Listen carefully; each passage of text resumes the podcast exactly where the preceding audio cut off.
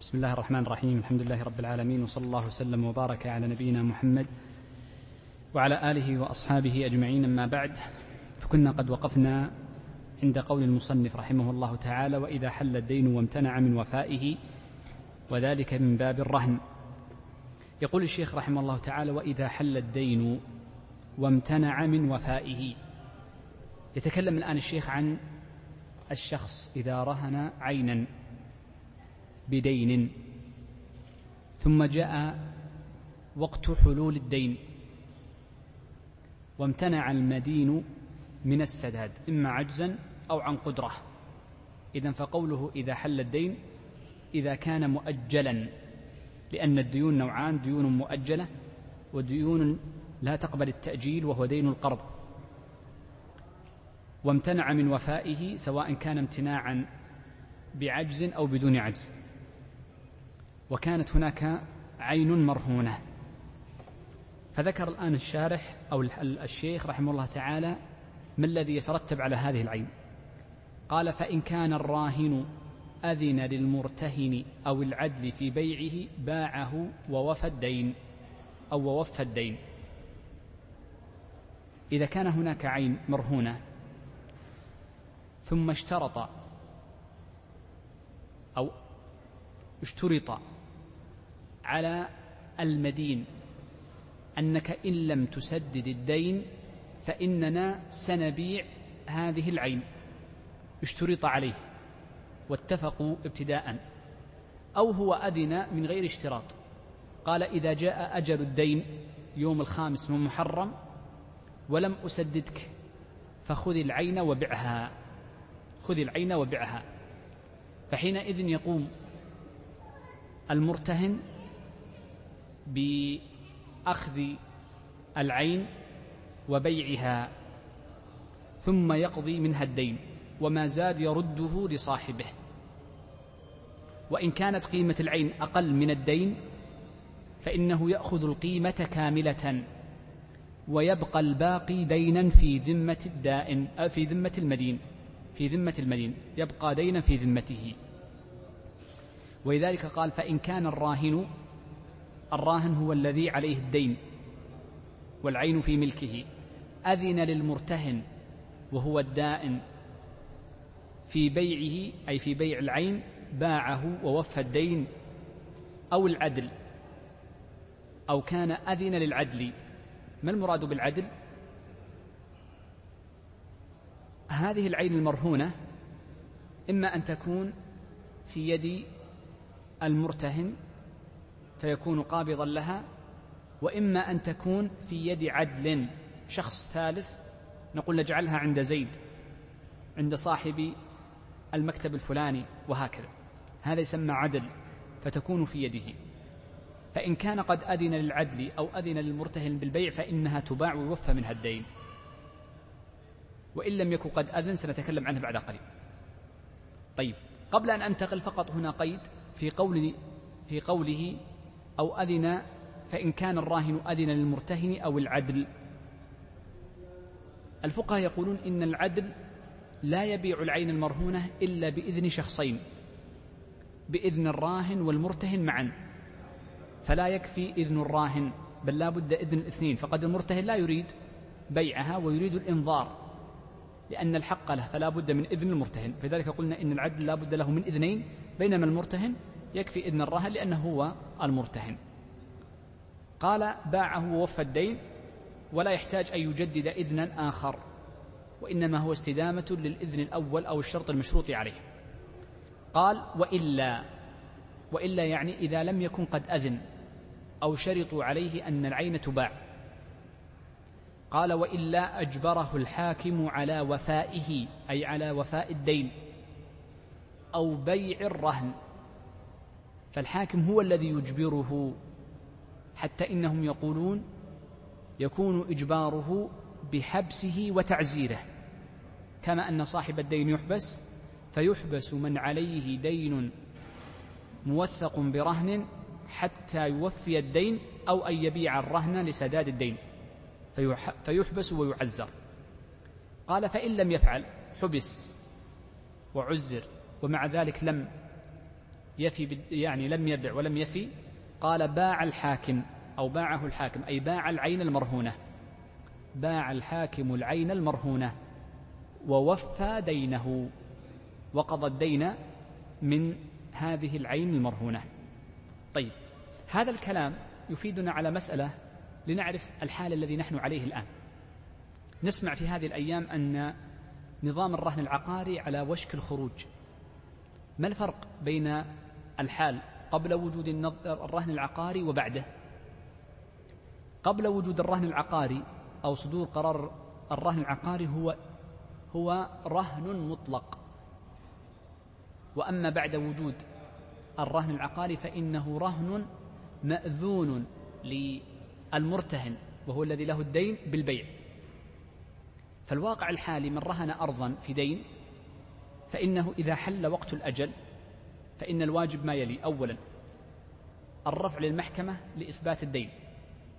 ثم إذا أثبت الدين ويأخذ مدة في إثبات الدين وخاصة في ظل التقاضي الحديث الذي يأخذ مدة طويلة. ثم بعد إثبات الدين المطالبة بالسداد. ويكون المطالبة بالسداد عن طريق الحقوق. وهذا قول قولهم أجبره الحاكم على الوفاء. وقد تكون المطالبة بسداد الدين بحبسه. ثم بعد ذلك تباع العين المرهونة.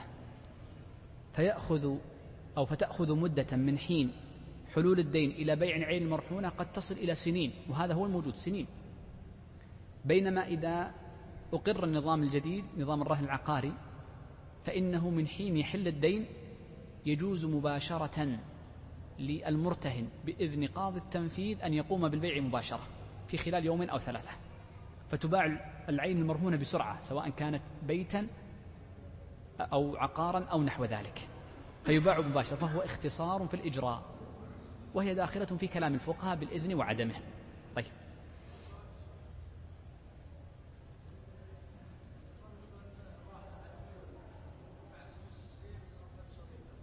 خلاص.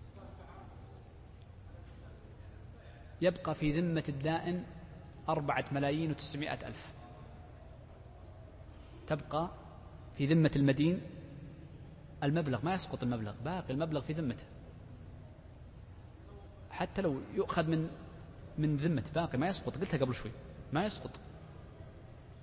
من الخطأ الشائع سيأتي بعد قليل أن الناس يظنون أن الدين متعلق بالرهن هذا غير صحيح سنذكره بعد قليل. طيب قال فصل تكلم في هذا الفصل عن مسألتين.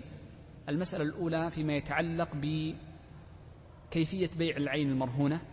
والحقيقة أن لها تعلقا بالسابقة ولا أدري ما فصلها في فصل مستقل. ثم بعد ذلك ما يتعلق بالشروط المتعلقة بالرهن. يقول الشيخ ويكون عند من اتفق عليه. أي أن الرهن أحيانا قد يكون في يد المرتهن الذي بذل الدين وهو الدائن وهو الأصل. فالأصل أنه يكون في يد المرتهن فتكون السيارة عنده ويكون الكأس عنده ويكون الذهب عنده والنقد عنده ونحو ذلك. هذا هو الأصل. الحالة الثانية إذا كان الرهن في يد الراهن الذي عليه الدين فهل يصح ذلك؟ نقول نعم يصح. ويبقى الرهن ثابتا لكنه ليس بلازم لكنه ليس لازما. لأن قلنا إذا رجع الرهن بيد الراهن فإنه يصبح غير لازم. تكلمنا عنها في الدرس الماضي. فيصبح غير لازم. الحالة الثالثة أن يجعل الرهن في يد عدل في يد في يد رجل ثالث قد يكون واحدا أو أكثر من واحد. فحينئذ هذا الرجل الثالث هو وكيل عن المرتهن ووكيل عن الراهن معا وكيل عن الطرفين. لذلك سنأتي سنقول أحيانا إنه وكيل عن الراهن وسنقول أحيانا إنه وكيل عن المرتهن فهو وكيل عنهما في اليد. لأنه وكيل عن المرتهن في القبض ووكيل عن الراهن في الحفظ. ولذلك مؤنة الوكيل على الراهن لا على المرتهن. ولما قلنا إن, إن العدل هذا الذي قبض وكيل عن المرتهن في القبض فإن قبضه يكون كقبض المرتهن من حيث لزوم عقد الرهن ونحو ذلك. وإلا فما عدا ذلك فإنه يكون وكيلا عن الراهن. طيب. قال وإن أذن له في البيع. هذه المسألة متعلقة بالمسألة قبل قليل. أنهما أذنا له أي الراهن والمرتهن أذن للعدل بالبيع. ألم أقل لكم قبل قليل؟ إن, المر... أن العدل لا يجوز له أن يبيع إلا بإذن اثنين. هنا نص عليها. في قوله وإن أذن له في البيع. أي الراهن والمرتهن معا. إذا أذن الراهن والمرتهن للعدل في البيع أي عند حلول الأجل. عند حلول الأجل. لم يبع. لا يجوز له أن يبيع إلا بنقد البلد. يبيع بالنقد الذي يتعامل به الناس. قالوا ما لم يكون قد عينا له نقدا معينا. بع بالنقد الفلاني. وقال بعض المتأخرين بل الأنسب أن يقال إنما يبيع العين بثمن الدين بالثمن الذي منه جنس الدين. لأن المقصود جنس الدين وهذا رجحه بعض المتأخرين. وهذه في صفة البيع كيف يبيعه وما هو النقد. طيب. ذكر بعد ذلك بعض صفة الاختلاف وهذا دائما يكثر بها الفقهاء في كل باب. فإن الفقهاء يذكرون في كل باب من أبواب الفقه إذا اختلف المتعاقدان في هذا الباب فمن القول قوله؟ وجمع بعض المتأخرين رسالة ولا يعرف مؤلفها وهي موجودة المخطوطة في من القول قوله جمعها من جميع أبواب الفقه على مذهب الإمام أحمد. قال وإن وإن قبض أي العدل الثمن بعد البيع طبعا باعه ثم قبض الثمن فتلف في يده فتلف في يده. جاءه أمر فأتلفه. لأن لو كان بتف... لو كان هذا التلف بتفريط منه فهو ضامن لأن يده يد أمانة. فكل من قبض الرهن سواء كان هو المرتهن أو العدل فإن يده يد أمانة. فتلف بيده بتفريط فإنه ضامن. وإن لم يكن بتفريط فإنه من ضمان الراهن. فإنه من ضمان الراهن. ما معنى هذا الكلام؟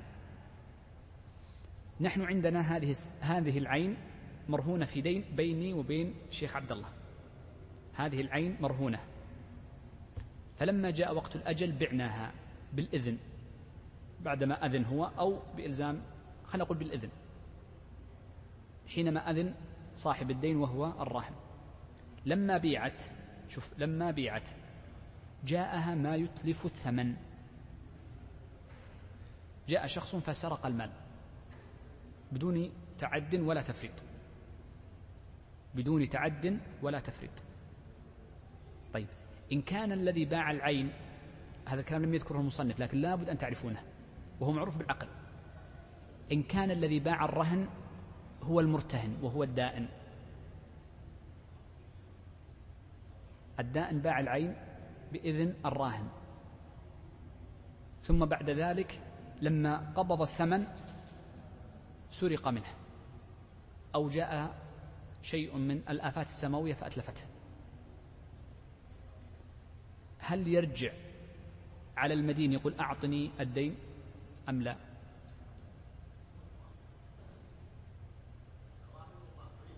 يده يد أمانة. يد أمانة سرقت منه بغير تفريط منه. لا ليس هذا تعليلها. لا ما بعد وصلنا العدل. لم آتي بكلام المصنف. خلنا نأتي بالصورة الأولى ثم نرجع للعدل بعد قليل. كلام إذا كان الذي باع هو المرتهن نفسه صاحب الدين. فما رأيكم؟ هل يرجع؟ سمي شيخ. لا ما فيها تفصيل. لا ما بدون تفريط.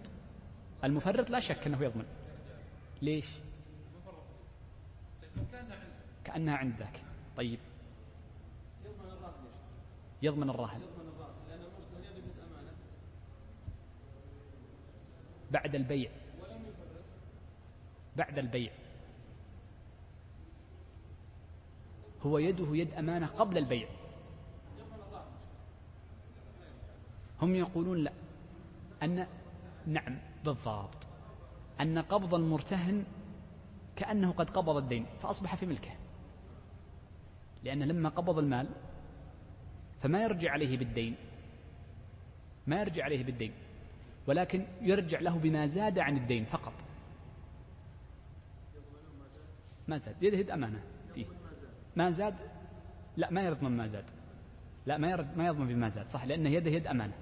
لا يرجع عليه لا بالدين ولا بغيره لأن يده يد أمانة فبالدين يعتبر قبضه صحيح وما زاد عن الدين فإن يده يد أمانة فيه وهو تلف من غير تفريط منه فلا يرجع عليه. طيب الصورة التي ذكرها المصنف فيما لو كان العدل هو الذي باع. هذا الرهن بيني وبين شخص والعدل هو الذي باع. لما باعها جاءت آفة فأتلفت الثمن. فالمصنف هنا يقول فتلف في يده فمن ضمان الراهن. من هو الراهن؟ الدائن ولا المدين؟ الراهن أهو الدائن أم المدين؟ المدين. قال المدين هو الذي من ضمانه وينبني على ذلك فإنه يجب على المدين أن يسدد الدين ويبقى الدين في ذمته. السبب سهل جدا أنهم يقولون إن العدل هنا وكيل عن الراهن. الأصل أنه وكيل عن الراهن إلا في مسألة القبض فإنه وكيل عن المرتهن. فهنا حكمه كحكم الوكيل. وكيل عن الراهن. والوكيل يده يد أمانة فيكون في ضمان الراهن. طيب. قال وإن ادعى طبعا إذا إذا نعيد قضية لو كان الذي باعها هو المرتهن؟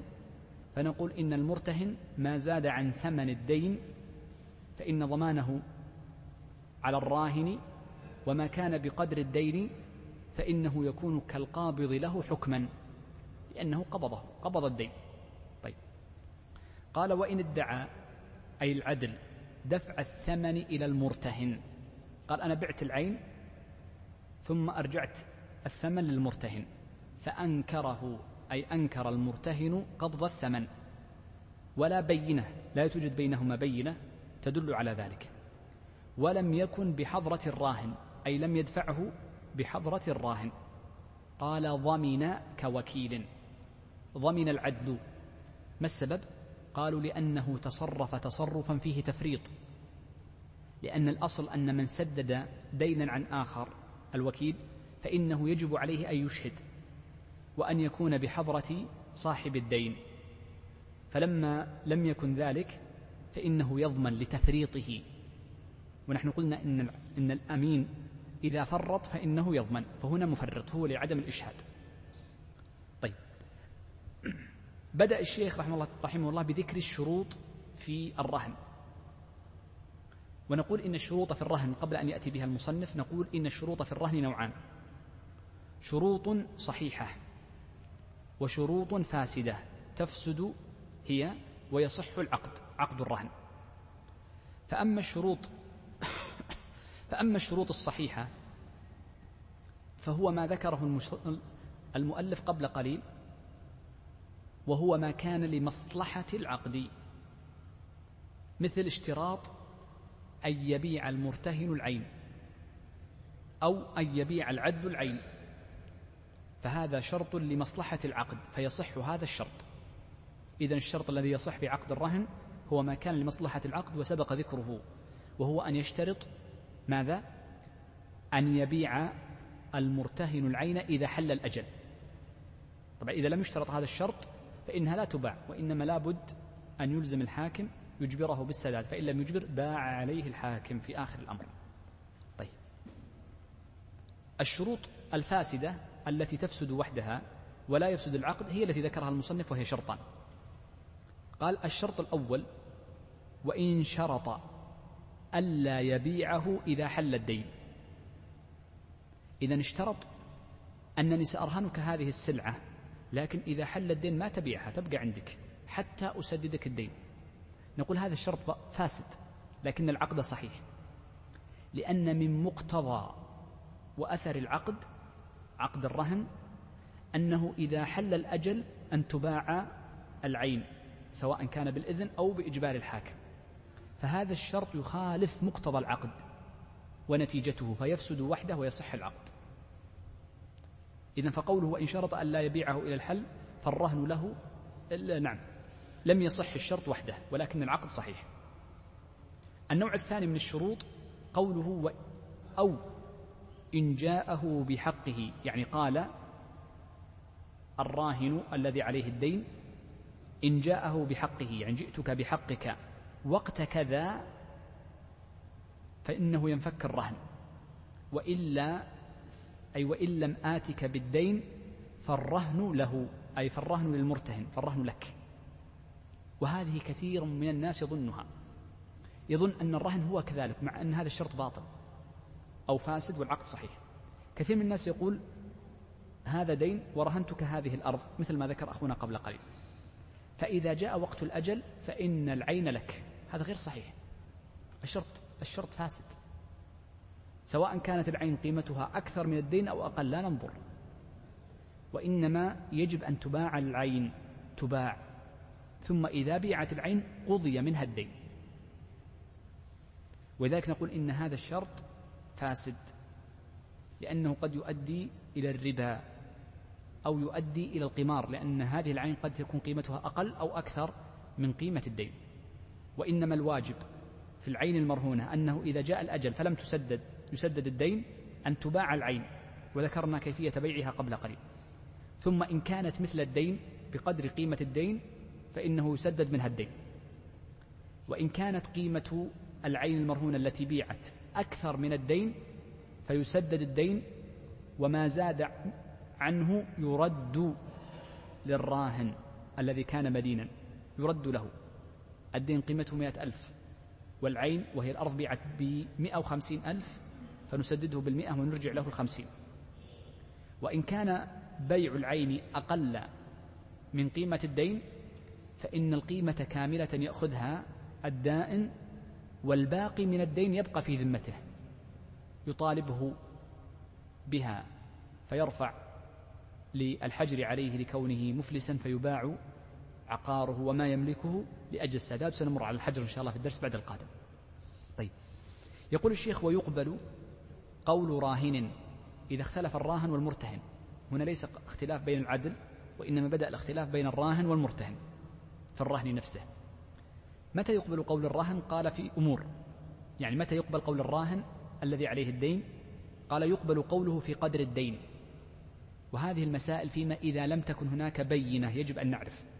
دائما إذا قلنا يقبل قول فلان فيما إذا لم تكن بينة.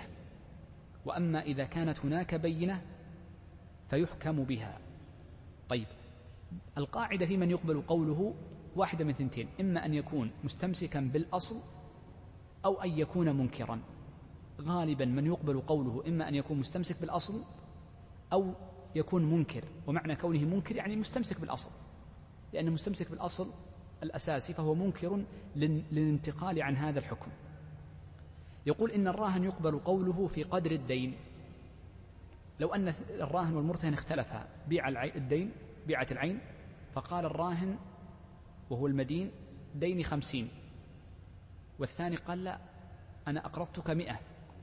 فالقول قول الراهن لأن الأصل عدم وجود الدين في الذمة. الأصل الشخص ما عليه دين في ذمته. فيكون الراهن منكر للزائد فالقول قوله. طيب قال وفي الرهن وفي الرهن. انتبه. وقول وقول الشيخ يقبل قول راهن في الرهن تحتمل احتمالين إما أن يكون الاحتمال يقبل قول الراهن في وجود الرهن. بمعنى اختلف الراهن والمرتهن هل هذه العين رهن أم ليست رهنا؟ فالراهن يقول لا ما هي رهن؟ أنا أعطيتك إياها عارية. والمرتهن يقول لا هي رهن ولا توجد بينة. يقول فالقول قول الراهن لأن الأصل عدم وجود الرهن فهو منكر ونحن نستمسك بالأصل. طيب هذه الجملة قوله في قدر الدين والرهن تحتمل احتمالا آخر وهو قوله أن تكون باعتبار قدر الدين اختلفا في قدر الرهن عفوا في قدر الرهن. فيقول الراهن مثلا رهنتك شاة واحدة والثاني يقول بل رهنتني شاتين فالقول قول الراهن إنما هي شاة واحدة. إذا فقوله الرهن تحتمل أنها معطوفة على كلمة الدين أي في قدر الرهن وقدر الدين وهو المعنى الثاني أو تكون معطوفة على كلمة قدر فتكون في قدر الدين واختلف في الرهن نفسه. والمعنى صحيح والمعنى صحيح. قال وفي رده الأمر الرابع الذي يقبل فيه قول الراهن في رده أي في قول المرتهن رددت الدين. لما جاء وقت البيع جاء المرتهن قال سوف أبيع سوف أبيع العين. لماذا؟ قال لأن عليك دين. قال أنا رددته. رديت الدين الذي في ذمتي. قال ما عندي بينة. فنأخذ بقول الراهن الذي عليه الدين. طيب. نعم. قال وكونه عصيرا لا خمرا. هذه مسألة يعني تحتاج إلى تصور الفرق بين العصير والخمر. العصير عندما ينبذ فيه الماء عندما ينبذ فيه التمر أو العنب أو التفاح أو غيره يكون ماء يسمى نبيذ ماء يجوز شربه. ثم بعد فترة يصبح عصيرا حتى يشتد أو يغلي أو يقذف بالزبد. هي ثلاثة أوصاف ذكرها الفقهاء. وبعضهم يقول وهو مشهور مذهب حتى تمر عليه ثلاثة أيام. أربعة أوصاف. ستمر معنا إن شاء الله في حد السكر. العصير مثل ماذا؟ مثل عصير المشهور عندنا يسمونه السوبيا. هذا السوبيا إذا تركته ثلاثة أيام ينقلب إلى خمر. ينقلب خمرا. طيب. لما رهن العين المرهونة لما جاء وقت البيع إذا بها قد انقلبت إلى خمر. انقلبت خمرا أصبحت خمر لا قيمة لها ما يجوز بيعها. فجاء المرتهن أي صاحب الدين فقال عندما رهنتها لي كانت خمرا. وجاء صاحب العين قال لا أنا رهنتها لك عصيرا ولكنك خزنتها في مكان حار حتى اشتدت وغلت أو على قول أبي حنيفة وقذفت بالزبد. فأصبحت خمرا. فهم اختلفوا أهي عصير أم خمر؟ وقت القبض لا وقت البيع لأن وقت الحلول هي خمر. فنقول إن القول قول الراهن في كونها عصير لأن الأصل السلامة من الوقوع في التخمر. طيب. قال وإن أقر أي من عليه الدين وهو الراهن أنه أي الرهن ملك غيره راح أعطى شخص عين سيارة قال هذه رهن وخلها عندك في البيت. لما جاء الأجل أو قبل ذلك قال ترى هذه السيارة ما هي لي هذه لأخي أو هذا الكأس ليس لي لأخي وهكذا. قال أو أنه جنى وهذا في العبيد لو كان رهن عبدا ثم جنى. ونحن نعلم أن العبد إذا جنى فإن قيمة فإن دية جنايته في ذمته. يباع العبد ويؤخذ منه دية الجناية. قال قبل على نفسه. إيش معنى قبل على نفسه؟ معناها أن العين انتقل ملكها عنه إلى من أقر بملكها له. وأن هذه الجناية قد ثبتت في الذمة للمجني عليه. ومفهوم هذه الجملة أنه لا يقبل على المرتهن. لا يقبل على المرتهن. فيجب على الراهن أن يأتي ببدره أو بقيمته. فيجب على الرهن أن يأتي ببدره أو بقيمته. لا يسقط الرهن لأن المرتهن لا يقبل إقراره عليه وإنما يقبل إقراره على نفسه فقط. نعم. ويقول وحكم بإقراره بعد فكه. حكم بإقراره بعد فكه يعني بعد فك الرهن يحكم بإقراره فينتقل الملك ونحو ذلك. إلا أن يصدقه المرتهن. إذا صدقه المرتهن فإنه في هذه الحال ينفك ينفك الرهن. طيب. آخر فصل في الباب الرهن وهو فصل سهل جدا في قضية هذا الرهن قبل بيعه كيف يستفاد منه؟ الآن نحن قلنا قبل قليل إن هذا الرهن إما أن يكون في يد المرتهن أو في يد عدل أو يكون في يد الراهن إن كان في يد الراهن فإنه يصبح رهنا لكنه غير لازم فيصح تصرفه فيه. وأما إذا كان بيد المرتهن فيجوز له أن يمنع الراهن منه. ولذلك فإن حديث النبي صلى الله عليه وسلم حينما قال لا يغلق الرهن من صاحبه فقهاؤنا وجهوه أي لا يغلق الأصل دون المنفعة. سنتكلم عن المنفعة بعد قليل. طيب. هذا الرهن يستفاد منه. شخص شخص رهن آخر كأسا فهل يجوز له أن يشرب في هذا الكأس؟ رهن آخر دارا فهل يجوز للمرتهن أي صاحب الدين الدائن أن يسكن هذه الدار رهنه سيارة هل يجوز له أن يركبها ويقضي فيها المشاوير؟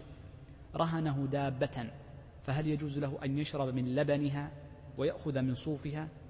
وهكذا كل شيء ارتهن فهل يجوز الانتفاع به أم لا؟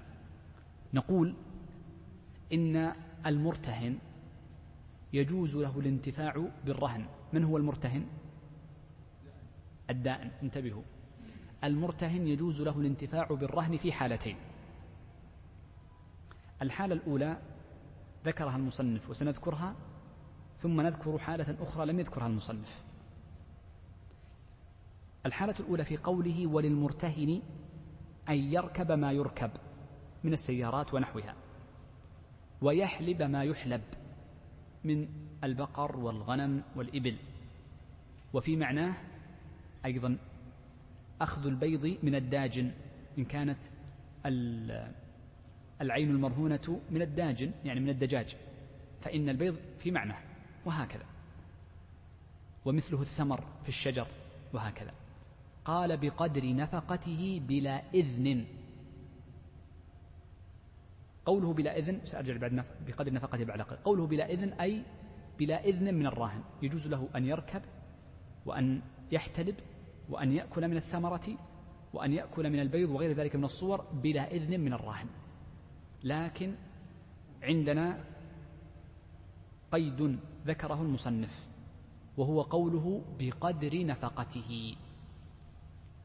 السيارة لها نفقة تحريكها حفظها إذا كانت تحفظ في جراش. الأصل أن المستودع قلنا لكم وحفظ المؤنة على الراهن لكنه ما أعطى قيمة الجراش. آه، قيمة التحريك لأجل تغيير الزيت مثلا أو شيء من هذا كلها مؤنة. الإبل والغنم لها مؤنة. تطعم وتنظف وتحتاج إلى راعي. آه، الثمار لها مؤنة. تحتاج إلى مزارع وتحتاج إلى سقي فكلها لها مؤنة. فالفقهاء يقولون انتبه معي أن المرتهن صاحب الدين يجوز له أن يأخذ من هذه الأمور بقدر النفقة. كم أنفقت؟ احسب كم نفقتك عليها؟ عشرة آلاف في السنة مثلا في المزرعة. خذ من الثمر بقدر عشرة آلاف فقط. وبناء على ذلك فإننا نقول إذا كان النماء الذي أخذه أو المنفعة التي أخذها أقل من قيمة النفقة أنفقت على على على, على الإبل ألف ريال. وقيمة الحليب الذي أخذت منها أو اللبن مئة ريال. الثمانمائة. نقول إذا كانت النفقة أكثر من قيمة ما انتفع به فإنه يرجع على الراهن. لأن قلنا قبل أن مؤنة الحفظ وما يتعلق بها على الراهن. هذه واحدة. طيب. الحالة الثانية هذه انتبهوا لها دقيقة شوي. لو كان ما أخذه من المنفعة أكثر من قيمة النفقة. ما أخذه من المنفعة أكثر من قيمة النفقة. أو نقول إن الحليب أكثر من قيمة النفقة.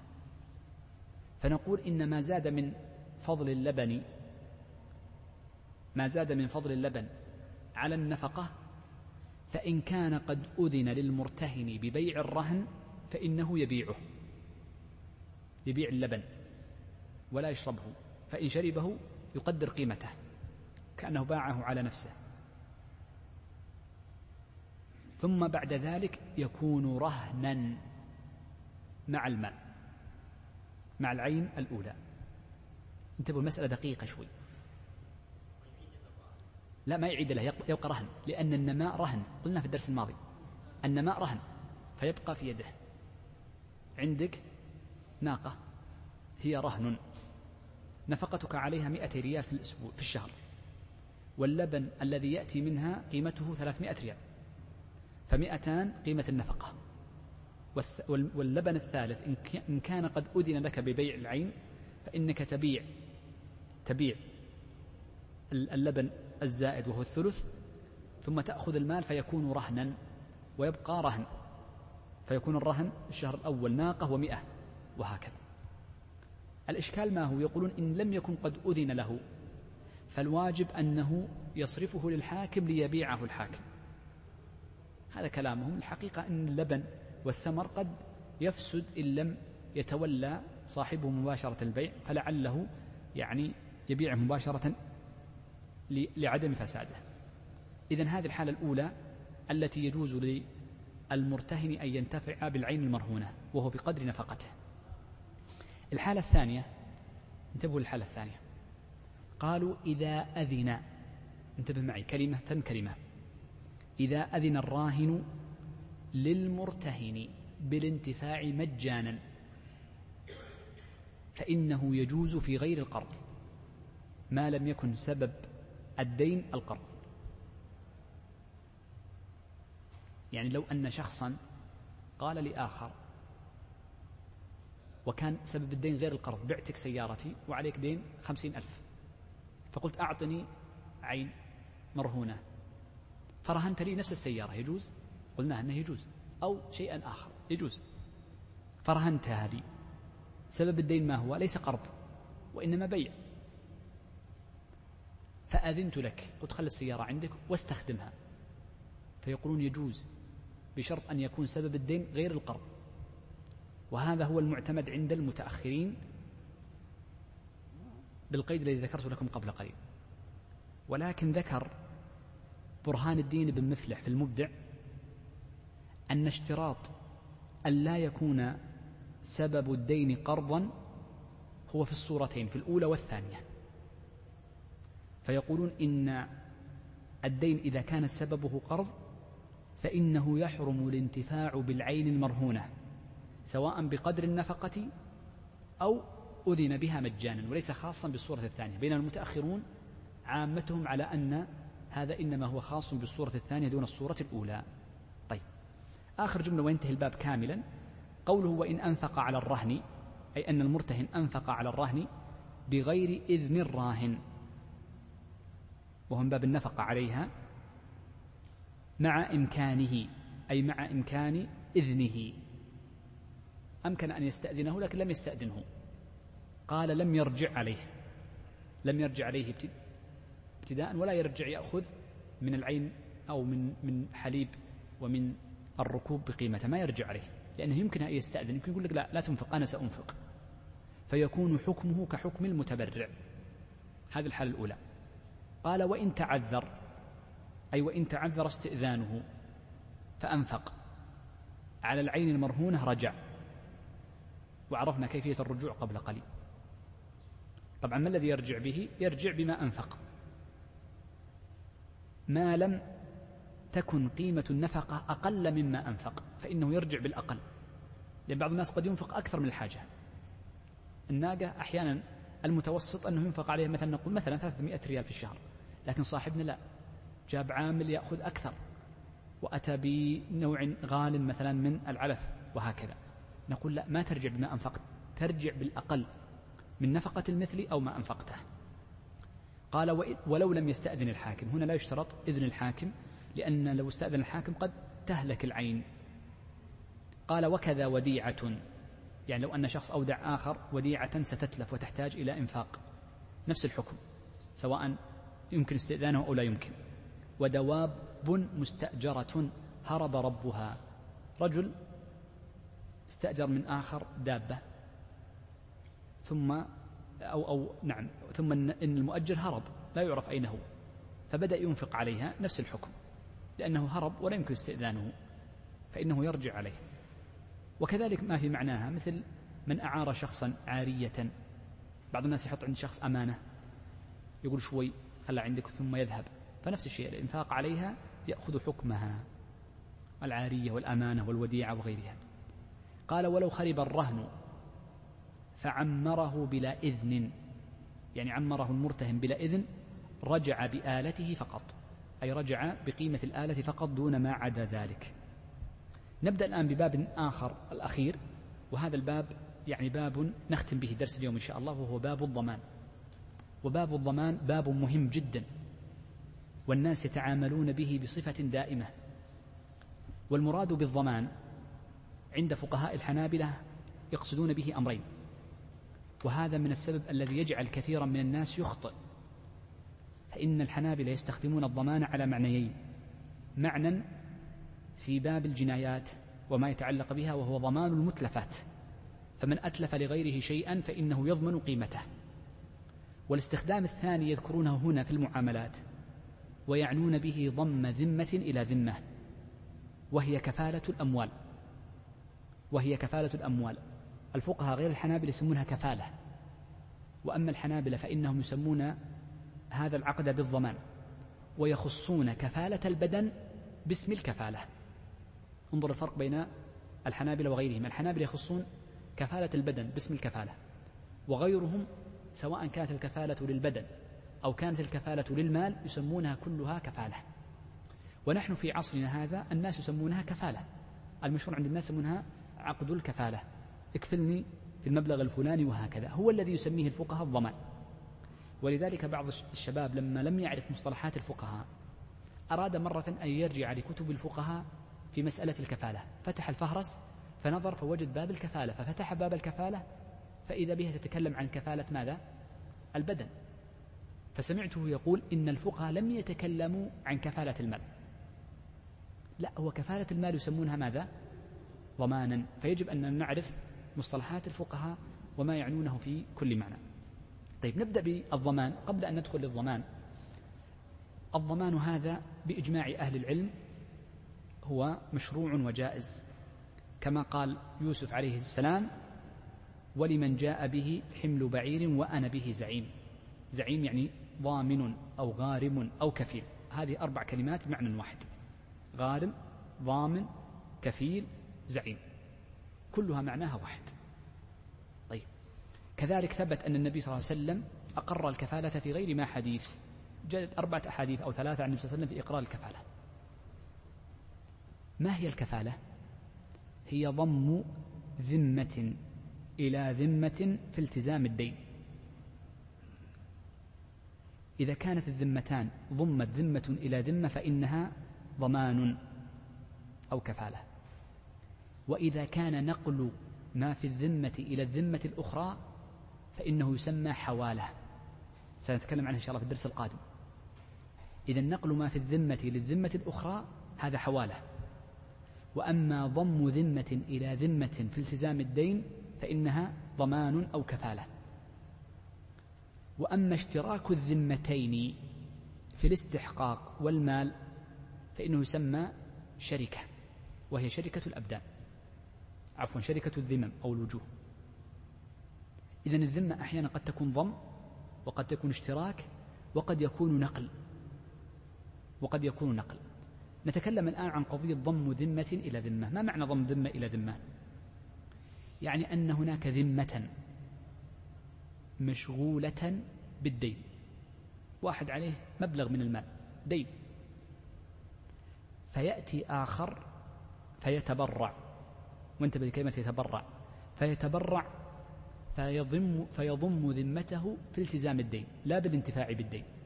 فيقول أنا مستعد بسداد الدين مثلك. أنا وأنت كلانا مدينان. وذلك سموه ضمان. كأنك ضمنت الدين. فكأن الدين في ذمتك. فيصبح كلاهما مسؤول عن الدين سؤالا أصليا. مع أن المنتفع إنما هو المدين فقط والثاني الكفيل لم ينتفع بشيء. طيب. باب باب الضمان هذا من العقود التي تسمى بعقود التبرعات. وقد انعقد الإجماع وهذه مسألة مهمة وإن لم تذكر في الكتاب لكن لابد أن نذكرها. وقد انعقد الإجماع.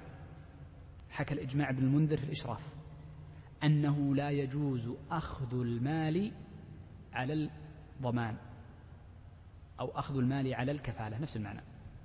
ما يجوز بإجماع أهل العلم. حكى خلافا عن إسحاق بن راهوية. إن كان ما نسب لإسحاق صحيح. وبناء على ذلك فما يقع من كثير من الناس. من قوله اكفلني ولك كذا باتفاق أهل العلم أنه حرام ما يجوز. سبب الحرمة فيه أنه بيع لما لا يصح بيعه وهو الاختصاص. فإن الاختصاص لا يصح بيعه. وتكلمنا في أول باب البيع أن الاختصاص لا يصح بيعه. منه الكفالة. فلا يجوز لشخص أن يأخذ مالا على كفالة مطلقا. باتفاق. طيب. من أهم المسائل التي إذا عرفتها عرفت ما بعد المسألة التي تأتي كلها هو قول المصنف أو قولنا إن الضمان هو ضم ذمة إلى ذمة. المسائل التي ستأتي كلها سأشرحها ثم سأقول لكم كيف أنها كلها متخرجة على قولنا إن الضمان هو ضم ذمة إلى ذمة أو الكفالة هي ضم ذمة إلى ذمة. يقول الشيخ لا يصح إلا من جائز التصرف. ما يصح الشخص أن يكفل غيره إلا أن يكون جائز التصرف. فالصبي لا تصح كفالته المجنون لا تصح كفالته المحجور عليه لسفه لا تصح كفالته. يقول ولا يستثنى من جائز التصرف الذين تصح كفالتهم إلا شخص واحد فقط وهو المحجور عليه لفلس. وهذا الاستثناء العجيب أنه لم يذكر هنا وإنما يذكره الفقهاء في باب الحجر ذكره الموفق في باب الحجر. فلما ذكر باب الحجر ذكر أنه يصح المحجور عليه لفلس أن يضمن عن غيره. إذا غير جائز التصرف لا يصح كفالته إلا واحد وهو المحجور عليه لفلس. ولذلك يوجد في سجن الحقوق من عليه مسجون في سنون في يعني لمدة سنين طويلة جدا. ومع ذلك يقوم بكفالة الناس. الفقهاء يقولون لا يشترط الملاءة ولا يشترط أن يكون آه، يعني محجورا عليه الفلس الأنظمة المعاصرة هي التي تقول يشترط في الكفيل أن يكون ذا ملاءة عنده قدرة مادية. حتى إنهم يبالغ يعني الأنظمة الموضوعة في ذلك فيقولون إن الشخص مثلا إذا كان راتبه ثلاثة ألاف خمسة ألاف ما يكفل لي بمليون. مهم منين تسدد. فهم يبالغون لحفظ الحق. وهذه من الشروط التي تجعل في الأنظمة من باب حفظ الحقوق.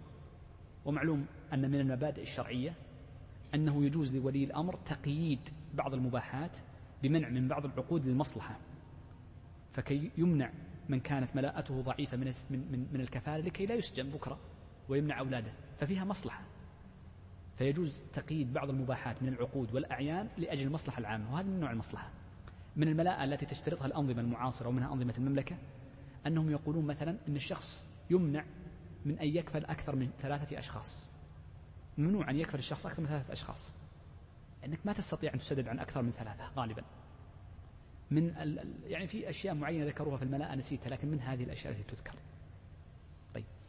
من, من الأشياء التي تتعلق بالملاءة مثلا وهي طبعا أكبر شوي الآن أغلب الكفالات ليست شخصية وخاصة في غير البلاد العربية. وإنما الكفالات كفالة شركات.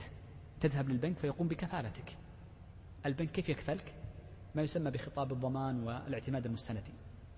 من اشتراط الملاءة في البنوك أنه يشترط. أن البنوك لا تقدم خطابات ضمان إلا بنسبة معينة من قدر رأس مالها. رأس مالك مئة مليون ما تقدم خطاب ضمان أو اعتماد مستندي بأكثر مثلا أنا لا أدري بالضبط كم نقول بأكثر من ربع رأس المال فقط أكثر من كذا يمنع. تأتي البنك المركزي أو مؤسسة النقد فتمنعه. هذه قيود من باب المصلحة وإلا في الفقه كما ذكرت لكم قبل قليل أن المحجور عليه لفلس يجوز له أن يكفل. فيزيد الدين الذي عليه لو إن شاء الله بدل المليون يجعل عشرين مليون وهكذا. طيب. إذا عرفنا قضية جائز التصرف ومن الذي يستثنى. وعرفنا القيد الذي هو للمصلحة متى يلغى أنه يلغى من باب المصلحة فقط لحفظ حقوق الناس. يقول ولرب الحق مطالبة من شاء منهما. هذه مهمة جدا. هذه المسألة من أهم المسائل. وهو أن الضمين أو الكفيل إذا كفل شخصا في مال فإن الدائن له الحق أن يطالب من شاء منهما. له الحق أن يطالب المدين ويترك الكفيل يجوز. وله الحق أن يطالب الكفيل ويترك المدين ما أبغى المدين خله. أنا حر ما أبغى. ويطالب الكفيل يجوز له. ويجوز له أن يطالب الاثنين معا بالدين. فهو مخير بينها ما السبب؟ لأنها ضم ذمة إلى ذمة فتكون ذمة واحدة في الدين. كلاهما مشترك في هذا الدين. ولذلك بعض الناس يقول أنا كفيل ليش طالب لي؟ نقول يطالب وهذا قول عامة أهل العلم الحنفية والشافعية والحنابلة إلا المالكية واختيار ابن القيم لهم رأي منفصل في هذه المسألة. قال في الحياة والموت وهذه مسألة مهمة أن الدين أو أن عقد الضمان لا يسقط بالموت سواء كان الذي مات هو المدين أو الكفيل نأتي بالصورة الأولى. رجل أقرض آخر ألفا وأنا كفيله. فمات المقترض.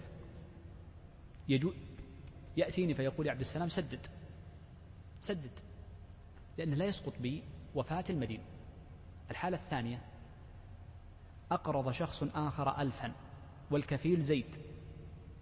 ثم مات زيد. ثم مات زيد.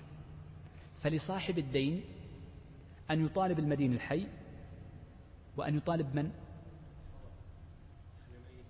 وأن يطالب أهل الميت بمقدار التركة فقط. يعني نقول هذا الميت كم ترك من المال؟ ترك خمسمائة. لي الحق أن آخذ هذه الخمسمائة فقط. ولا أطالب الورثة بغير التركة بغير ما خلف. بغير ما خلف ليس له لا يلتزمونه وإنما يلتزمون ما خلف فقط. فهو فالدين متعلق بالتركة لا في ذمة الورثة. طيب. إذا آه يطالب أيا منه ما شاء وهذه عرفناها. عندنا مسألة مهمة جدا. إذا طالب الدائن الكفيل بالدين ثم سدد فهل يرجع أم لا؟ ثم سدد. نقول إن كان قد سدد بنية التبرع فإنه لا يرجع لأنه يعتبر متبرع. وإن سدد بلا نية أو بنية الرجوع فإنه يرجع على المدين فيصبح دائنا له. نبسط الصورة. محمد وعبد الله أقرض محمد عبد الله ألفا. المدين عبد الله. قال جب لي, جب لي كفيل. قال كفيل زيد. جاء وقت الأجل فجاء محمد فقال لزيد أنت الكفيل أعطني الألف. أعطاه الألف. هل نقول انتهينا؟ نقول لا. هذا الكفيل انقلب دائنا لمحمد. فيقول يلا أعطني الألف. ما أعطاه يسجن. أو يقول جيب لي كفيل. وهكذا. فالكفيل إذا لم ينوي التبرع سواء نوى الرجوع أو لم ينوي الرجوع سكت. فإنه يصبح مطالبا له ويصبح دائنا للمدين. طيب. قال فإن برئت ذمة المضمون عنه. من هو المضمون عنه؟ من هو المضمون عنه يا شيخ؟ لا. الأصل في الكفالة لكن ليس الأصل في السداد. فرق. الأصل في السداد عدم التبرع. المضمون عنه من هو؟ هو المدين. يقول إذا برئت ذمة المدين المضمون عنه برئت ذمة الضامن اللي هو الكفيل. كيف تبرأ ذمة ذمة المضمون؟ بالسداد هذا واحد. بالإسقاط أن يسقط الدين عنه. اثنين. سم؟ بالإبراء أن يبرئه. يقول أبرأتك. ممتاز. أن يبرئه. باقي صورة يمكن تقريبا في ذهني. سم؟ بالحوالة. فقط أربعة أشياء يسقط بها الدين. أو في أشياء أخرى مثل فساد العقد. إذا حكمنا بفساد العقد بإرث الدين. يعني بس هذه صور بعيدة جدا بإرث الدين بأن يموت الدائن فيرثه المدين. فما نقول أنت كفيل لي على نفسي؟ فيسقط الدين في هذه الحالة طيب يقول فإن برئ الذمة المضمون عنه برئ الضامن لا العكس لا العكس قد يبرأ الضامن اللي هو الكفيل ولا يضمن من عليه الدين. فيجوز لصاحب الدين يقول أبرأتك أيها الكفيل خلاص أبرأتك. ولكنه لا يبرئ من عليه الدين. لأن إبراء الأصيل إبراء للفرع لا العكس. الفرع إذا برئ لا يبرأ الأصيل. فالأصيل هو من عليه الدين وهذا فرع عنه. سمجه إحنا قلنا الإبراء ما قلنا الإبراء والإسقاط. الإسقاط تقريبا متقاربان الإبراء والإسقاط واحد. هو الإسقاط غالبا يستخدم يعني يستعملونه في إسقاط دين في مقابل إسقاط فيه لكن الإبراء والإسقاط واحد. ربما أنا أقصد الوفاء فأخطأت. الوفاء هو أن يفي بالدين يسدد الدين. أن يفي الوفاء. نقول الوفاء بدل الإبراء طيب. طيب. يقول الشيخ ولا تعتبر معرفة الضامن للمضمون عنه. ولا له. أي ولا للمضمون له. يقول إنه لا يلزم أن الضامن وهو الكفيل أن يعرفه المضمون عنه وهو من عليه الدين. ما دليل ذلك؟ حديث أبي قتادة. فإن أبا قتادة لما فإنه ذكر أن رجلا من الصحابة توفي فأراد النبي صلى الله عليه وسلم أن يصلي عليه فقال هل عليه من دين؟ قالوا نعم. درهمان. فقال لا أصلي عليه. فقال أبو قتادة هي علي. فهذا نوع كفالة. قال هي علي. كفالة. هل الميت يعرف به؟ لا. إذن تثبت الكفالة وإن لم يعلم من عليه الدين وهو المضمون عنه. لأنه من صالحه. هو من صالحك سيضم معك إن شاء الله مئة ذمة من صالحك. فلا ضرر عليك. ولذلك نقول لا يشترط إذنه قال ولا المضمون له. ما يشترط إذن المضمون له. لأنه أيضا من صالحه. لن يتضرر. بدل ما يطالب رجل سيطالب رجلين أو ثلاثة. لكن متى يشترط إذن المضمون له؟ أي المضمون له هو صاحب الدين. متى يشترط إذنه؟ إذا علق الدين على الكفالة. قال ما أدينك لين جيب لي كفيل. قال جبت الكفيل ما أعرفك. لا لازم أعرف من هو الكفيل لكي أعرف ملاءته وقدرته. طيب. إذا قوله ولا له أي ولا يشترط ولا تعتبر معرفة الضامن للمضمون له. قال بل رضا الضامن. فقط يشترى يشترط رضا الضامن. لا يشترط العلم ولا الرضا من المضمون له ولا, ولا المضمون عنه. لا رضاه ولا علمه. إذا يسقط اشتراط رضاه وشرط علمه. لا يلزم أن يعلم ولا يشترط أن يرضى من باب أولى لأن الرضا تبع للعلم. نعم. يقول الشيخ ويصح ضمان المجهول. بدأ يتكلم عن الشروط المتعلقة بالعين المضمونة العين المضمونة. فذكر هنا أنه يصح ضمان المجهول بمعنى أنه لا يصح أو عفوا لا يشترط أن تكون العين الدين الدين المضمون لأن العين المضمونة سيأتي بعد قليل. لا يشترط أن يكون الدين المضمون معلوما. لا يلزم أن يكون الدين معلوم أو الحق معلوم. ما يلزم. لذلك قال يصح ضمان المجهول. إذا الأمر الأول لا يشترط لا لا يشترط أن يكون معلوما. كذلك قالوا أيضا لا يشترط أن يكون واجبا. بل يصح إذا آل إلى الوجوب كما سيأتي بعد قليل. سأتكلم عن قضية الواجب والآية للوجوب بعد قليل. إذا قوله ويصح ضمان المجهول معناه أنه لا يشترط في الحق أو في الدين أن يكون معلوما. قال إذا آل إلى العلم إذا آل إلى العلم يعني سوف يعلم قريبا. أما المجهول مطلقا فإن هذا غرر لا شك. فإنه يشترط فيه الإذن فيه العلم. كذلك أيضا قالوا يصح ضمان غير الواجب الذي لم يجب بعد لكن سيؤول إلى الوجوب. مثاله مثال الأول مثال الثاني يعني يأتي رجل فيقول ما على أخوي فهو علي. يجي واحد عند صاحب البقالة شوف على أخيه صاحب البقالة أحيانا عليه دين لأخيه أو لجاره عليه مبلغ معين من الدين. فيأتي هو فيقول ما على أخي فإنه علي. ما يدري كم. فنقول هذه كفالة صحيحة مع أنه مجهول لأنه سيؤول إلى العلم مجرد أن يعرف يجمع الحسابات فيكون هذا يؤول إلى العلم. أو ما سيؤول ما بعد وجب أن يذهب لصاحب البقالة فيقول شوف أخوي هذا أو جاري هذا أو صديقي هذا دعه يشتري ما شئ. إن لم يسددك فأنا سأسدده. إذا أن يقول ما تدينه فلان فسأقوم بسداده هذه كفالة أيضا. هذه كفالة. لكن شيء لم يجب لكنه سوف يؤول إلى الوجوب. عندنا فرق فقط بسيط جدا بين ما سوف يؤول إلى العلم وما سوف يؤول إلى الوجوب. ضمان المجهول الذي سوف يؤول إلى العلم لا يجوز الرجوع فيه لأنه عقد لازم. وأما انتبه معي وأما ضمان ما لم يجب فإنه يجوز الرجوع فيه قبل الوجوب. واحد راح لصاحب بقالة قال شوف راعي هالبيت هذا أي شيء يشتري منك إذا لم يسدد أنا أو أنا علي وعليه مع بعض أنا سأسدد. قال خلاص استمر شهر شهرين لما جاء شهر ثالث قال وقف بس خلاص. ما بعد وقف القادم لكن الذي مضى لأنه وجب لا يجوز الرجوع فيه. لكن القادم لأنه لم يجب بعد يجوز الرجوع فيه. يجوز الرجوع فيما سيؤول للوجوب إذا لم يجب. فيجوز الرجوع بالرجوع يعني في العقد وجعله عقد جائز لا لازم. طيب. نعم. قال والعواري أي ويصح آه، ضمان العواري. العارية يصح ضمانها والحديث نص عليها. بل عارية مضمونة. شخص أعار شخصا آخر شيئا قال خله عندك واستخدمه.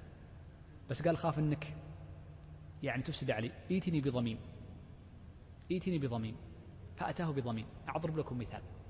جاء الشيخ مالك يستعير مني كتاب وهذا الكتاب عزيز علي يسوى عندي هو قيمته 500 ريال. قلت والله يا شيخ مالك ما أدري عنك يمكنك ما ترجع فأتني بضمين قال والله أجيب لك. نسيت الشيخ أبو عبد الله الشيخ الاسم الأول شيخ. يا شيخي إيه. الشيخ أحمد. فقال الكفيل الشيخ أحمد. قلت خلاص صح فبينما هو في الطريق جاء أمر من الأسباب. جعل في السيارة وجاء مطر جاء مطب جاء شيء انتلف الكتاب. أروح الشيخ أحمد أقول عطني 500 يجوز.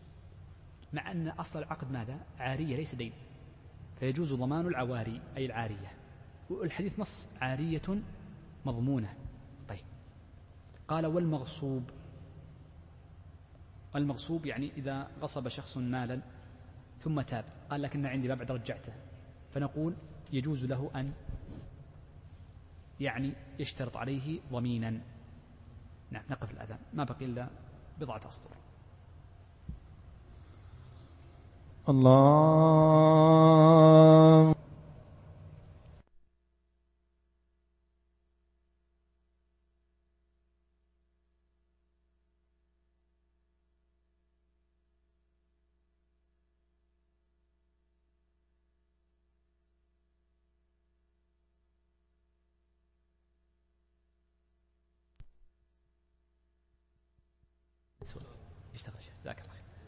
يقول ويصح ضمان المجهول إذا آل إلى العلم ومثله ضمان ما لم يجب إذا آل إلى الوجوب وإن لم يكن يذكره المصنف. قال والعواري والمغصوب والمقبوض بسوم يعني إذا قبض لأجل يعني قبل السوم قبل أن يسام على أن يباع بالسوم على أن يباع بالسوم. قال وعهدة المبيع. هذه لفظة عهدة المبيع تطلق عند فقهاء المالكية على معنى يخالف المعنى الذي يستخدمه فقهاء الحنابلة وكذا عند غيرهم. ولذلك كلمة عهدة المبيع يعني هي تختلف المذاهب في استخدام هذه اللفظة. والمقصود بها عند فقهائنا بلفظة عهدة المبيع أن نقول المراد بعهدة المبيع هي ضمان الثمن أو بعضه الثمن أو بعضه أو بدله. نزيد أو بدل. الثمن اللي هو القيمة الأرش لأحد المتعاقدين للآخر. أو نقول عن أحد المتعاقدين للآخر. أعيدها. هو ضمان هو ضمان الثمن أو بعضه عن أحد المتعاقدين للآخر. إذا العهدة بين الاثنين. فيجوز للشخص أن يدخل بين المتبايعين فيضمن للمشتري عن البائع أو يضمن البائع عند المشتري فتصبح لها صورتان. سنذكر الصورتين مع بعض أمثلتها. الصورة الأولى الضمان على البائع للمشتري يعني لمصلحة المشتري فيكون ضامنا على البائع. عفوا بأن تكون نعم لمصلحة المشتري. وذلك يقولون في صور الصورة الأولى أن يأتي هذا الكفيل في عهدة المبيع فيقول أنا ضامن. أنه إذا بان بانت العين مستحقة أن أرد أن يرد الثمن.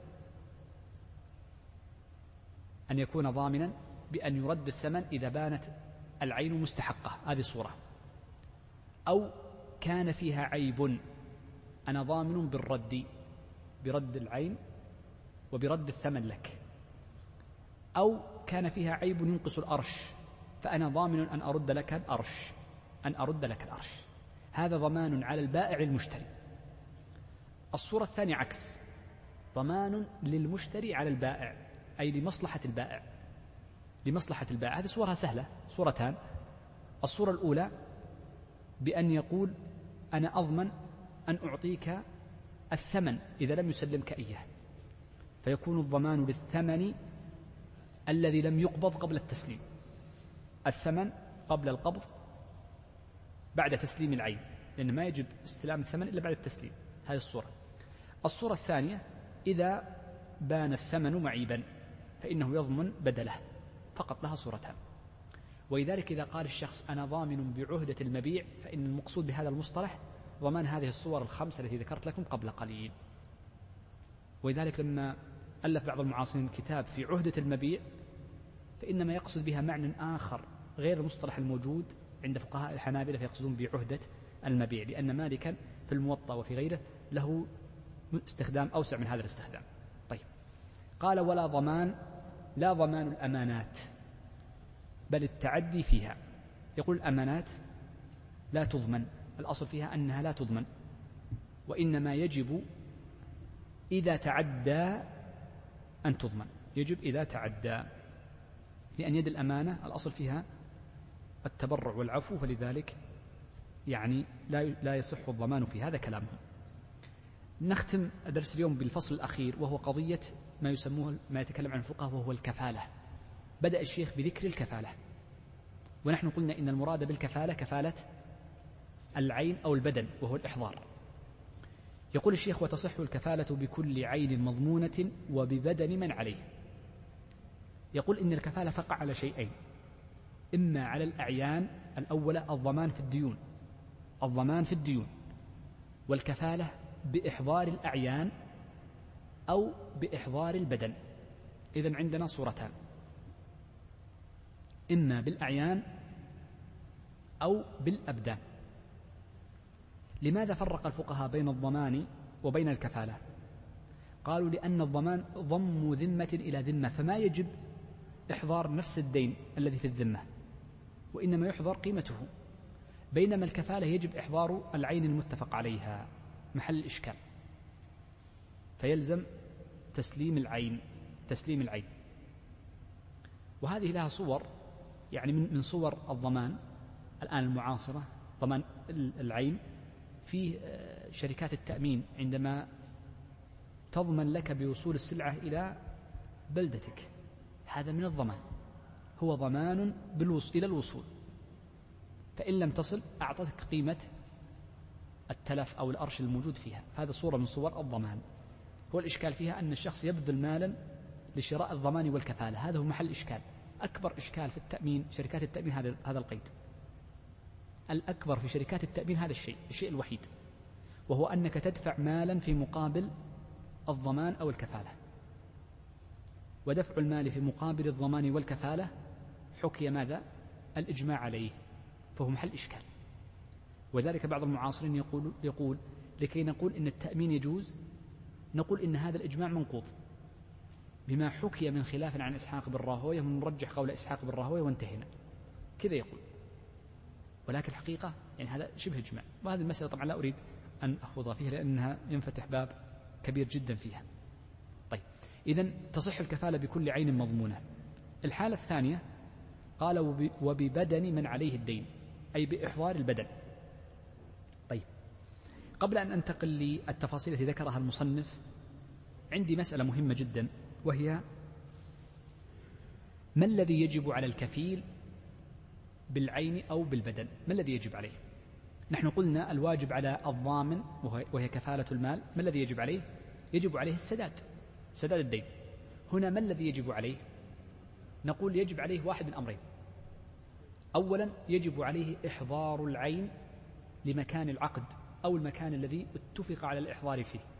إذا لم يتفق على مكان إحضار فإنه يحضر في مكان العقد. يجب عليه الإحضار. فإن لم يحضره فإن لم يحضره فنقول إن كان بتفريط منه فإنه يضمن ما عليه. إن كان بدنا أو قيمة العين. إن كان قد يعني كفل بالعين المضمونة. إذا كان بتفريط تعمد ألا يحضره أو تعمد حتى ذهب وغاب عن البلد. ففي هذه الحال نقول يضمن ما عليه. الحالة الثانية إذا لم يتعمد التفريط نقول كذلك يضمن وإن لم يتعمد التفريط. وإن لم يتعمد التفريط فإنه يضمن ما عليه من مال إن كان بدنا أو قيمة العين. فيجب عليك أن تعطيني قيمة العين حتى لو لم تفرط. حتى لو لم تفرط. يعني لا ننظر للتفريط ولا لعدمه. بخلاف الحالة الثانية سأذكرها بعد قليل. طيب في نوع ثاني من كفالة الكفالة يسمونها كفالة الإحضار.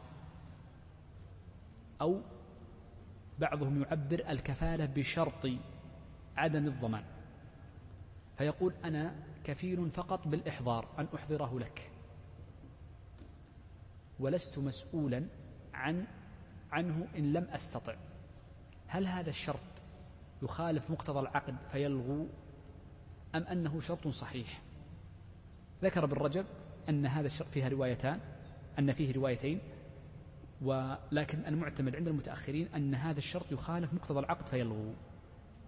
أن هذا الشرط يخالف مقتضى العقد فيلغو. فيلزم على كل كفيل أن يضمن ما على المكفول في العين في ببدنه أو العين المرهونة ولو لم يفرط. يجب عليه قيمتها. قالوا لأن هذا الشرط. والرواية الثانية مال لها بالرجب؟ أنها يكون الشرط صحيح. فإن كان لم يفرط سقطت الكفالة. طيب. في نوع ذكره بعض المتأخرين من الكفالة وهي أخف من كفالة الإحضار وتسمى كفالة التعريف. ذكرها منصور في شرح الكشاف. وكفالة التعريف هو أن يقول لست ملزما بإحضاره وإنما ملزم بالدلالة عليه. لا يلزم أني أقول أن أحضر العين لمكان التعاقد. ولا يلزمني أن أحضر الشخص لمكان التعاقد وإنما أدلك عليه أقول هو في المكان الفلاني فقط. وقد يعني نص المتأخرون على أن كفالة الدلالة يسمونه أو كفالة التعريف تصح ولا يلزم الإحضار ولا يلزم الإحضار. طيب. يقول الشيخ وببدن من عليه دين. إذا تصح الكفالة من عليه ببدنه فيحضر. لا حد ولا قصاص. بمعنى أنه لا يصح الكفالة فيما يجب فيها حد أو قصاص. أما لو كان الواجب على البدن دين أو واجب عليه ضمان متلفات فإنه يجوز الكفالة. أو ما لا قصاص فيه. على المذهب مثلا أن اللكزة البوكس والصفعة لا قصاص فيها. لا قصاص فيها. فعلى رأيهم إنما يجب فيها الضمان. فهنا يصح الكفالة في المضاربات لكن ما يصح الكفالة فيما فيه قصاص قطع أو فيه حد كجلد ورجم ونحو ذلك. فما يصح الكفالة. فالمذهب أنه لا يصح. لماذا؟ دليلهم قالوا لأنه لا يمكن الاستيفاء من الكفيل. ما يمكن أن يجلد ما يمكن أن يقتص منه. بخلاف من عليه دين أو ضمان متلفات فإنه يمكن أن يستوفى من ذمته. قال ويعتبر رضا الكفيل. يلزم رضا الكفيل مثل ما قلنا أن الضمين يلزم أو الضامن يلزم رضاه لأنه سيلتزم في ذمته أمر إما بالإحضار أو بالقيمة. لا مكفول به. من هو المكفول به؟ مكفول به هو هو الذي لزم إحضاره من عليه الحق. فيسمى هنا مكفولا به ومكفولا له. يسمى مكفولا به ويسمى مكفولا له. لأنه هو العين التي يلزم إحضارها ولمصلحته. فهو مكفول به ومكفول له. طيب. ثم بدأ الشيخ بذكر ما الذي يبرأ به. فقال فإن مات أو تلفت العين بفعل الله تعالى قبل أو أو سلم نفسه برئ الكفيل. نبدأ بقضية المسائل. بدأ الشيخ بذكر الأشياء التي يبرأ بها الكفيل. فذكر المصنف أولا أنه يبرأ إذا مات. إذا مات المكفول ببدنه المكفول ببدنه المكفول به. إذا مات فإنه تسقط الكفالة لأن محل الكفالة فات. وإذا لا يمكن أن أحضره الرجل في قبره كيف أحضره؟ إذا سقطت الكفالة. حتى لو كان عليه دين فنقول سقطت لأن لا يمكن إحضاره. فالأصل الإحضار. إن عجز عن الإحضار انتقل إلى بدله وهو ضمان الدين. فهنا أصلا لا يمكن إحضاره بالوفاة فنقول سقطت الكفالة. إذن هذا الأمر الأول. في معناه قال أو تلفت العين بفعل الله تعالى. تلفت العين. لا يمكن إحضارها. تلفت. ليس عجز عن الإحضار وإنما تلفت العين. إذا تلفت العين نقول سقطت الكفالة. السبب؟ أن محل العقد فات. ما دام فات المحل لا ينظر له لكن لو قال عجزت عن الإحضار نقول بقيت الكفالة فعليك القيمة. فرق بين تلف العين وبين العجز عن الإحضار. وقلت لكم قبل قليل أن العجز عن الإحضار غير, غير مؤثر. طبعا قوله وتلفت العين بفعل الله كل هذا الكلام طبعا قبل المطالبة قبل المطالبة. لكن لو طولب بها ثم بعد المطالبة بأسبوع أو بأسبوعين تلفت العين نقول يجب عليك قيمتها أيها الكفيل. لأنه في أسبوع عندك أصبحت في ذمتك وكنت قادرا على أو بإمكانك أن تسددها ونحن قلنا إنه يجب أن تسدد فتبقى في ذمتك البدل وهو قيمة العين. فيجب أن تعطيها قيمة العين إن لم يكن لها مثل فتعطي المثل. إذا لابد أن نقيد قول المصنف أو تلفت العين بفعل الله بقيد وهو أن تكون قبل المطالبة.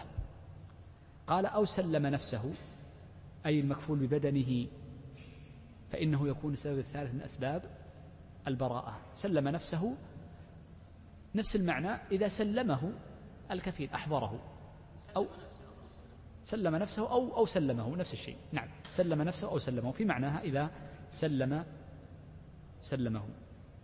أيضا الأشياء ذكرناها قبل وهي قضية الإبراء والوفاء وفاء الدين إن كان دينا ذكرنا أو الإبراء إذا عفى المكفول له ولمصلحته عن الكفالة فإنها تسقط.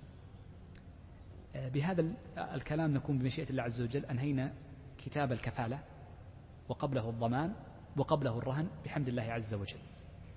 إن شاء الله الأسبوع القادم عندنا الحوالة هي التي تحتاج على قصرها تحتاج إلى بعض التركيز. ثم بعد باب الصلح باب الصلح سهل جدا جدا جدا يعني هو ثلاث مسائل هي التي فيها محل إشكال أو أربع والباقي كله أمثلة. يعني ربما تتغير من وقت لآخر. بقي على الوقت أظن خمس دقائق. إن كان في سؤال يتعلق بالكفالة أو يتعلق بالرهن أو بالضمان. سب.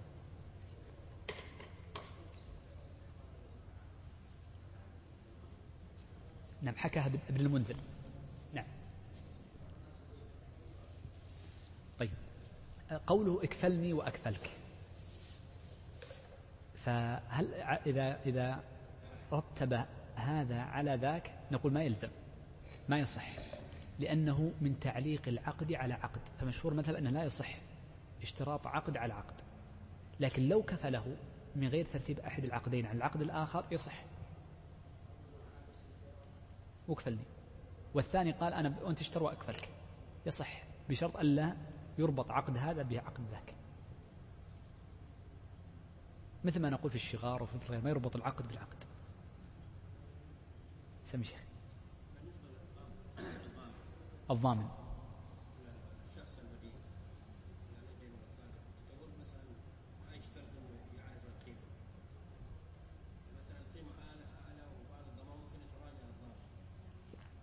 يعني الضامن نحن قلنا لا يعرف المبلغ لا يشترط.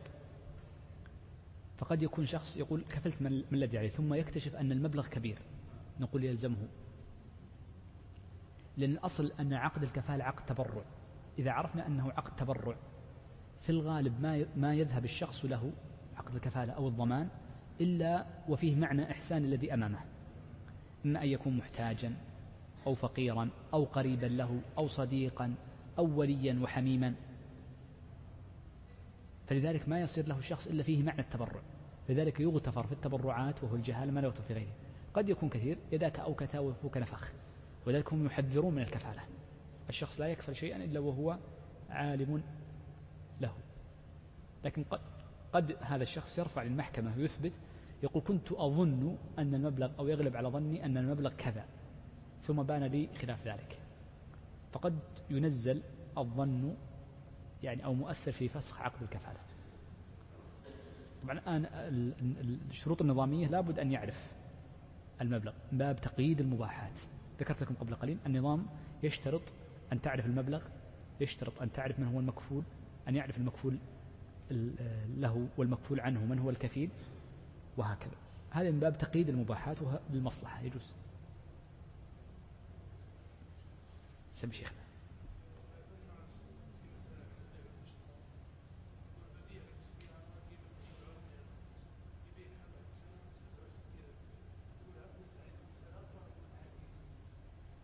ما فهمت. قيمتها سبعة وأربعين ألف. طيب. زين. يقول ببيع عليك تقسيط يعني على واحد سبعة وستين ألف.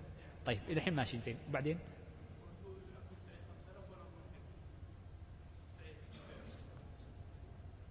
من اللي يقول عطني خمسة آلاف؟ البائع. يعني طرف ثالث يا شيخ طرف ثالث؟ أنا وأنت أنا وأنت. أنا أنا أنا خلني أنا البياع خلينا نطلع تاجر اليوم.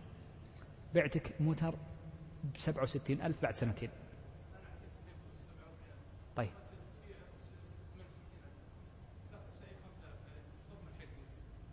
حقك أنت. حقك أنت كم؟ وأنا أخذت خمسة آلاف منك. مم. يعني أنا أنا شريطي أبيع يعني أقسط للناس.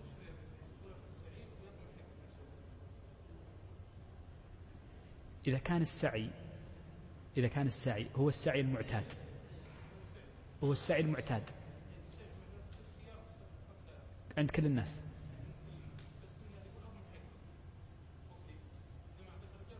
أنا أضمنه إذا كان السعي هذا هو المعتاد فهو السعي لا تعلق له بالكفالة.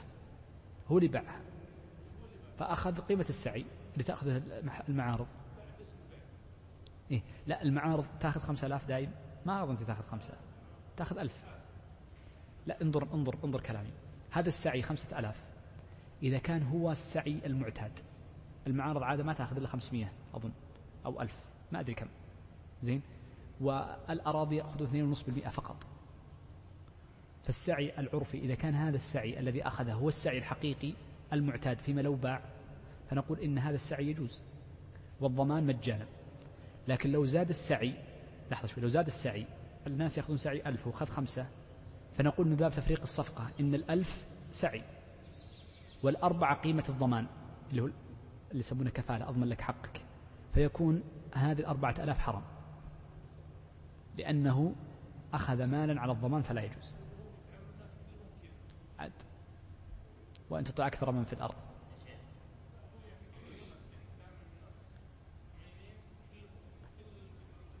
ما يجوز. ما يجوز. ما يجوز. إلا إذا كانت الخمسة ألاف هي السعي الحقيقي للبيع. لا مو حقيقي لا. السعي الحقيقي حقيقي عنده هو. إيه. لا أنا قصدي يعني بالسوق باعتبار السوق. إيه. لا اعتبار السوق كم؟ ألف ريال خمسمائة ريال. لأجل الضمان. نعم. هذا اللي أنا أريد أن أصل له. حرام ما يجوز.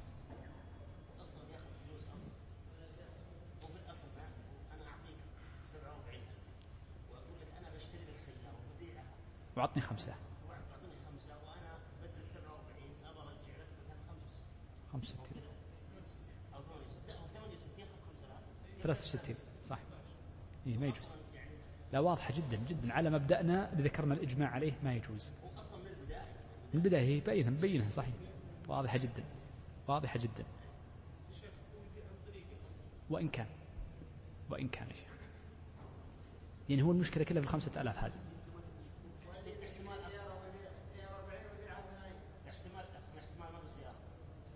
لا في في في في. هذه ذكرناها قبل يا شيخ. ذكرناها قبل.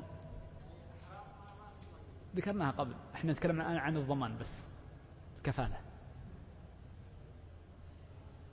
طيب أنا أسأل سؤال الآن قبل أن نختم باقي دقيقة. الآن عندنا ما يسمى بالكفيل. كفيل في العامل. من أي الكفيل من أي الأنواع نصنفها؟ نكيفها عقد ماذا؟ كفيل. العامل له كفيل. الكفيل هذا هل هو ضامن أم هو كفيل بالبدن؟ الكفيل. أي واحد يستخدم وافد يكون له كفيل. عقد كفالة بدن ولا عقد كفالة مال؟ سمي شيخ مالك.